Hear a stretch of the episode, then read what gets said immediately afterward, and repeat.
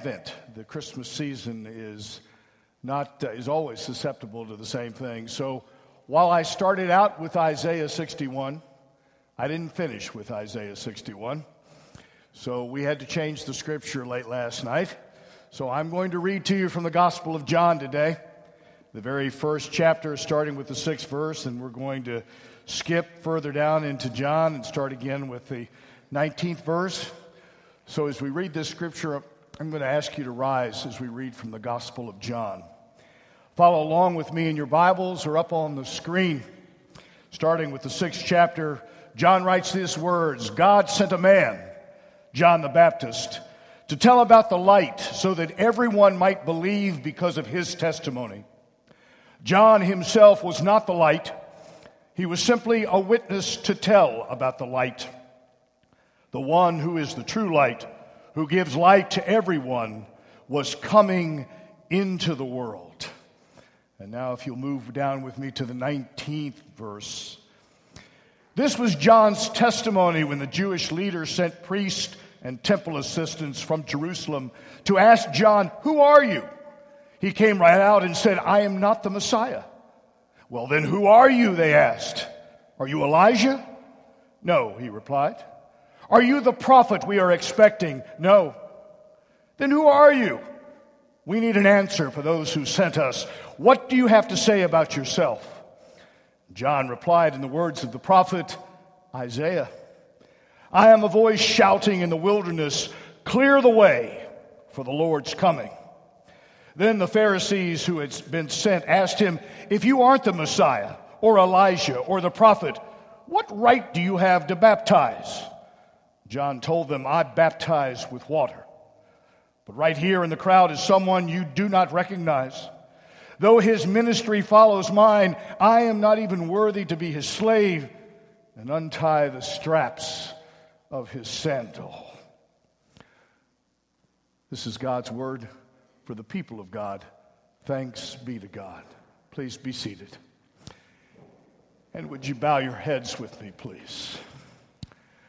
Gracious Father, open our hearts, open our minds.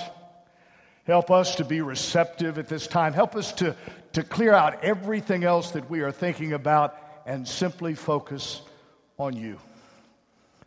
And so often, as a servant of the Lord, I come forward and I ask that I might hide myself in the shadow of the cross.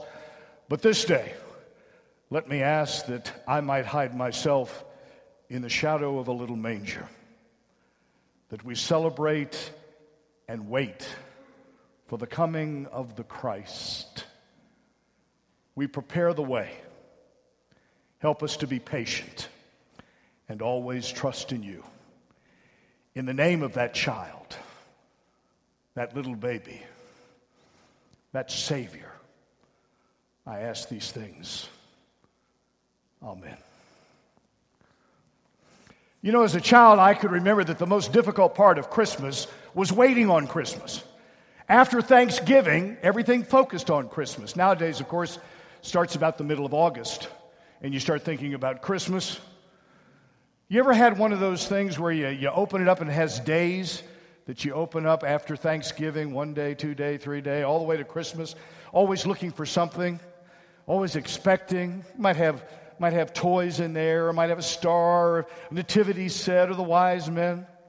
Of course, sometimes I'd cheat. I'd go all the way to Christmas. I was so anxious to get to Christmas, I just simply didn't want to wait. The time itself seemed to stand still after Thanksgiving. And I think the younger you are, the more it stands still. The older you are, the faster it seems to go. You know, waiting in our society is really a, a foreign characteristic. It seems rather unnatural to all of us because all of us hunger for immediate gratification. The idea of delayed satisfaction is strange to our way of thinking. It's something we can't quite get used to.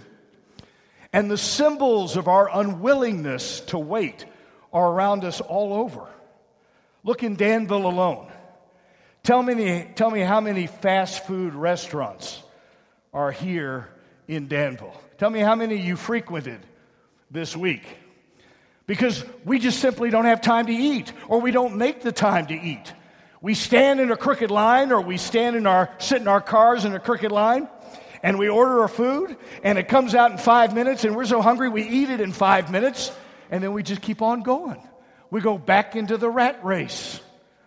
Matter of fact, if we don't go on vacation, perhaps maybe to the beach, we don't even take time to read a book. I know that's what I love to do when I go to the beach is read a book.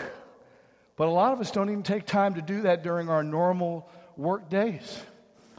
Perhaps it's a sign of the time that we have so many versions of the Bible. We got a version for almost everything. I usually read out of the NLT, which is the New Living Translation. But we have umpteen versions. And if you don't have time to read the Bible, well, just pop in a CD. You can have somebody else read the Bible to you because you don't have time and you're not about to wait. And how about all the gadgets we have? things that make new and improved, things that make things happen faster, especially in the kitchen. How many of you remember before there was a Mr. Coffee? Do you remember that? Do you remember how we had to make coffee and percolate it? I know some of you are probably looking around. You mean there was a time before Mr. Coffee? and now, now what do we have? We got Keurig. We got our little individual cup of our favorite coffee. We just plug it in. It's instantaneous. We can never have it too fast. Soon we'll all lie in beds and the coffee will just be poured into our mouths right after we open our eyes. When we're sick, we want to be made well immediately. And medicine and doctors and even pastors, you better really be quick because people don't have time for you. Now, I'm like you. I accept this no wait approach, but I don't think it's right. I don't think it's good. I think the truth of the matter is, even though we don't like to wait, life is about waiting. Maybe that's why we don't like to wait.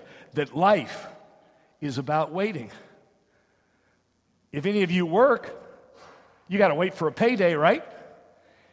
And when you're there at work, you got to wait for a break, right?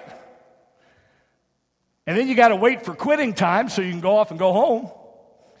And even if you don't work, you got to wait for the mail because the mailman's not going to operate on your time, he's going to operate on his. And for all of you going out Christmas shopping, for all of you who are going to take advantage of these last seven days, you better be prepared to wait. Because you're going to have to wait in lines to buy your present. And if you're going to have somebody else wrap it, you're going to have to wait in that line for them to wrap it. You probably had to wait for a parking space to park your car. And heaven knows if you go to Fayette Mall, you're going to have to wait through four red lights just to get out of the parking lot onto a road that actually moves. You're going to have to wait. So you better be prepared to wait because that's what it's about. Now, of course, there are more serious matters that we wait for. Some of us are waiting for our health to return.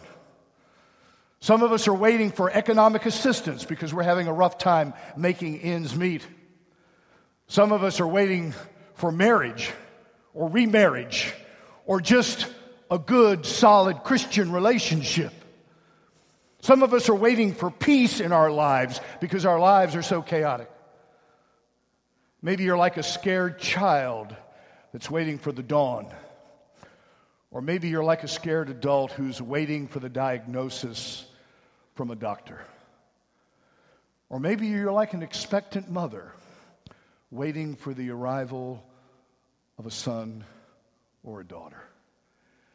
Waiting can be absolute, pure agony. And yet we need to wait. The problem is that when we go to the scripture, we find out immediately that our time is not God's time. God doesn't work on our clock.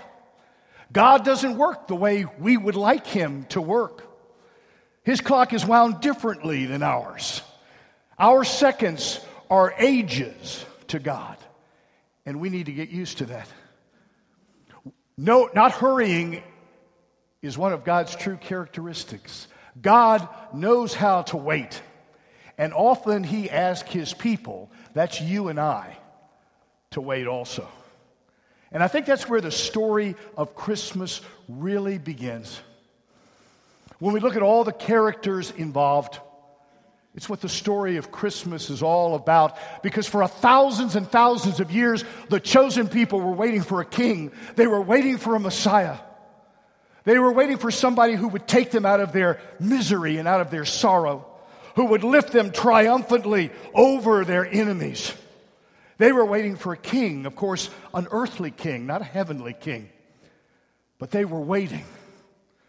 Long before Jesus ever walked the face of the earth, the people of God, the Jews, they were told that a great Savior would come. And if you go back into the Bible and you look and you start with the Old Testament, you see again and again and again the signs are there. The virgin conception is found in Isaiah chapter 7. The city of his birth, Bethlehem, is found in Micah chapter 5. The family's flight to Egypt is found in Hosea chapter 11. The ministry of John the Baptist is found in Malachi chapter 3. The casting of lots for his clothes, the thirst on the cross, his pierced side, those are found in Psalm 22 and Psalm 34 in Zechariah 1. And his death and his resurrection and his ascension. Those are found in Isaiah 53 and Deuteronomy 21. Psalm 18, 2 Samuel 7, you'll find them again and again and again. And then go to the New Testament. The New Testament, you'll find dozens and dozens of prophecies referring back to the Old Testament, saying, Yes, He's coming. Trust in me. Wait on me. He is coming. And I point this all out to you to know that waiting is a part of our faith. Waiting on God's timing, His perfect timing, is a part of our faith. Our brothers and sisters in Judaism are still waiting. They are still waiting for what they were been promised in the Old Testament and the New Testament. We know that He has come. Sometimes we wait knowing that we will never see the fruition of that wait, knowing that it'll be our children or our children's children that really, will really know what that is all about, that really will bear what we have planted. Abraham waited for a son for years and years and years that God promised him. Matter of fact, didn't Abraham get a little impatient and decided he'd do things his way? And how did that turn out for us? Not too good. He was promised a son and he was told to wait Moses had to wait for the promised land, a land that he would only see from afar. Mary, even being told by the angel Gabriel that she would bear a son, had to wait nine months. God can do anything. Why don't we just do that instantaneous? Here you go. Here's Jesus. No. We needed to wait. She and Joseph needed to wait. Even John the Baptist said, the one whose sandal I am not worthy to tie, the Messiah, had to wait. And we have to wait. We have to wait for that which we cannot see and trust that God will deliver. If you're looking at John the Baptist like we look in our scripture today, you have a good feel for what that waiting is all about because the people of John were anxious for a Savior. They were anxious for the Messiah. And here's John preaching. Jesus is in his 20s, and John is out there in the desert. He's a prophet warning about the wrath of God and the judgment that is yet to come. And his message is harsh, and it's a sharp rebuke on the religious responsibility of the day. And the people are worked up in such a frenzy, they're saying, John, John, are you the Messiah? Are you the one we've been waiting for? Are you the Savior? They'd even go home and tell their friends and neighbors and gossip and say, Yeah, this is the one. We think this is the one. But John would tell them again and again, No, I am not he. You have to wait. I came to tell you about the light. He is still yet to come. The people pressed him. But he kept saying, No, it's not me. It's not me. John was simply preparing the way.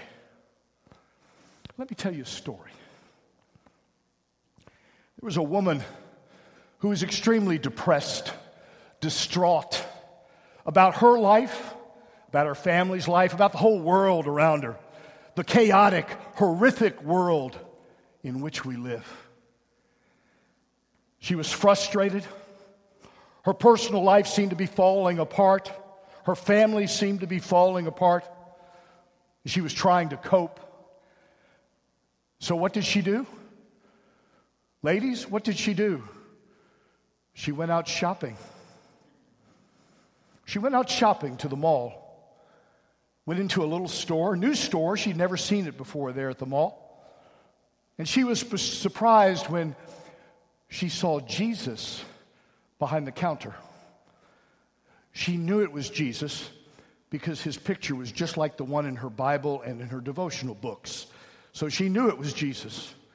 And finally, she got up the courage to ask, Are you Jesus?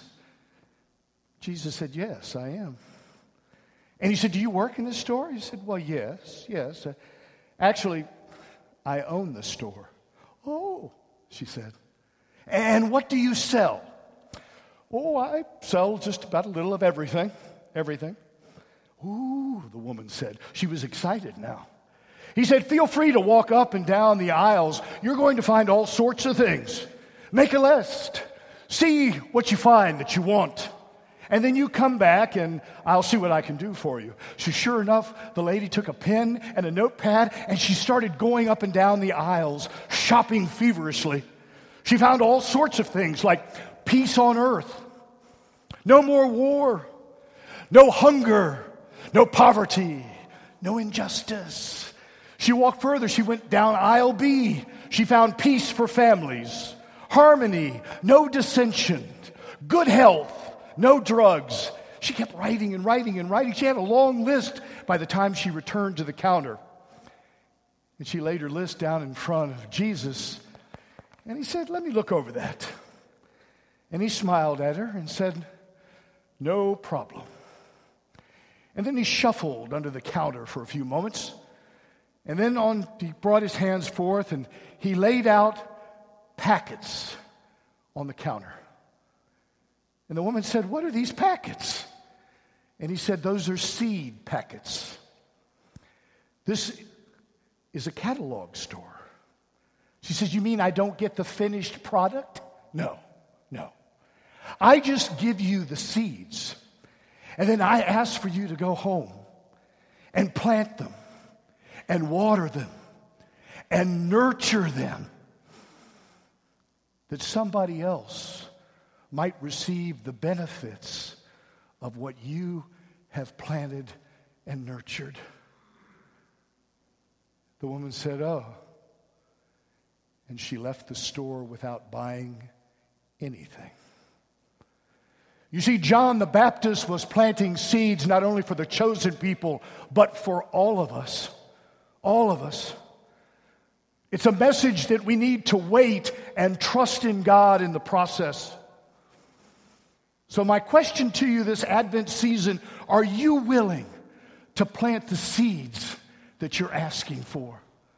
Are you willing to plant them and water them and nurture them, even though you may never see the fruits of your labor? And if you're not willing to do that, who is? Who will? Are you willing to prepare the way? And then to wait. To wait. This is the season of Advent. And for every Christian, it is a time of waiting, whether we like that or not, whether we agree with that or not. Perhaps it's an awkward season for us because we want it right now. We want it instantaneous, just like going through McDonald's. I'll have a Big Mac, a large fry, and a large Coke. Let's go. Read the scripture. Put all the pieces in the nativity scene. Let's water the poinsettias, turn on the lights, unwrap the gifts. I got things to do, places to go, people to meet. We talk about being still and wanting to know God.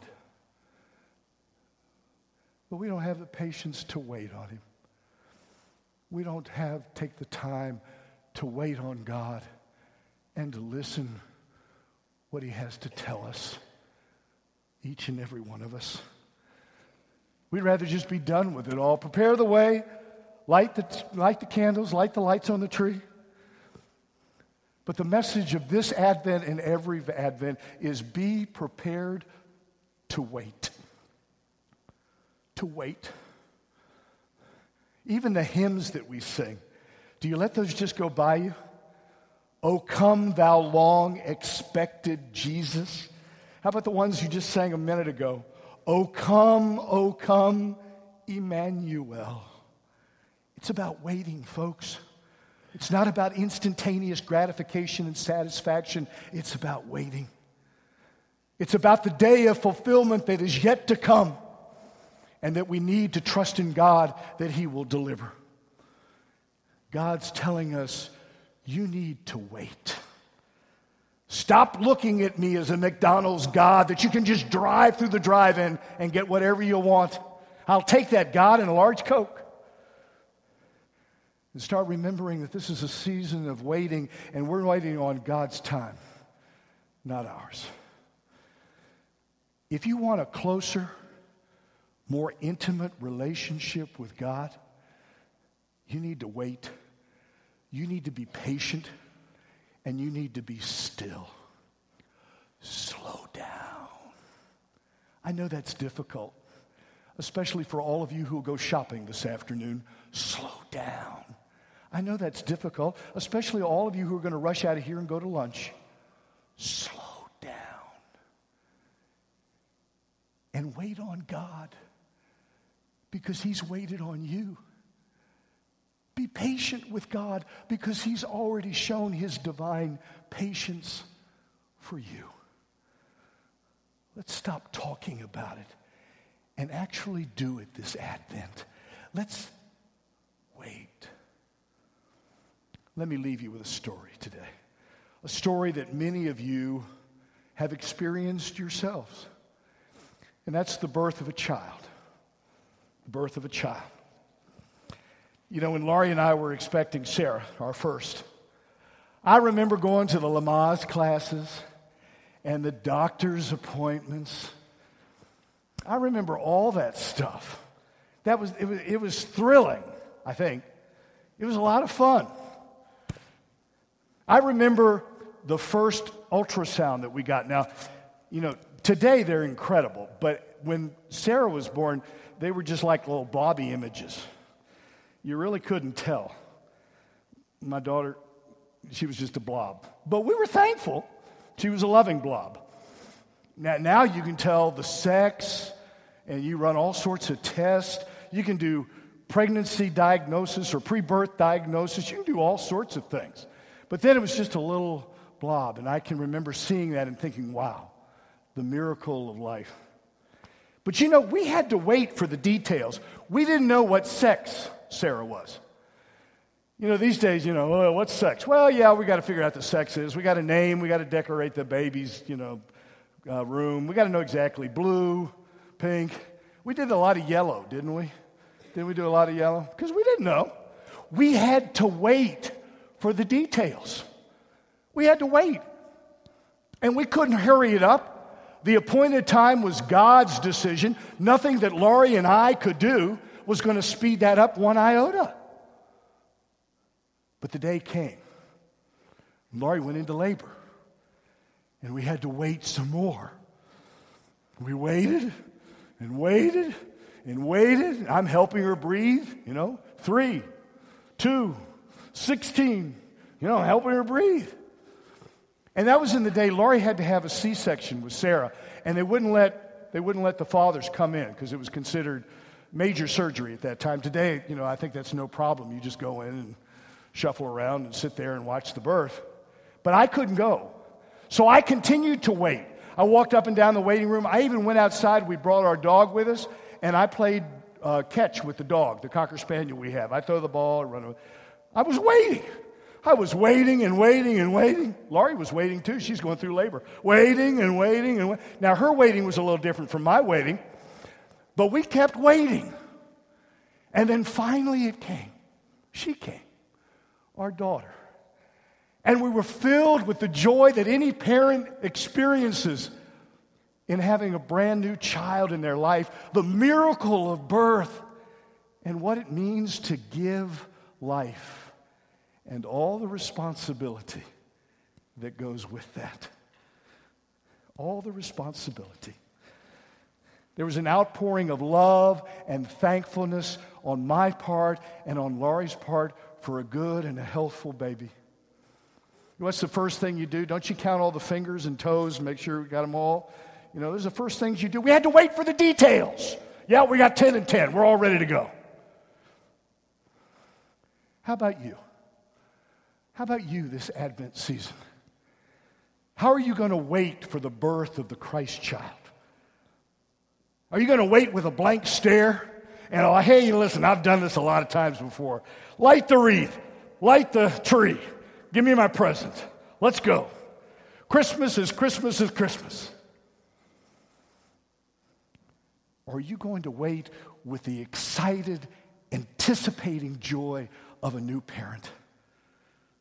Waiting for the Christ child and all that he can do in your life and all that he can do in everybody's life. Are we going to wait? Are we just going to throw it away? Are we going to anticipate with joy? Or do you think you've been through this so many times that you know exactly what's going on. We're told that we have to wait. But how we wait and who we wait on makes all the difference in the world. Would you bow your heads with me?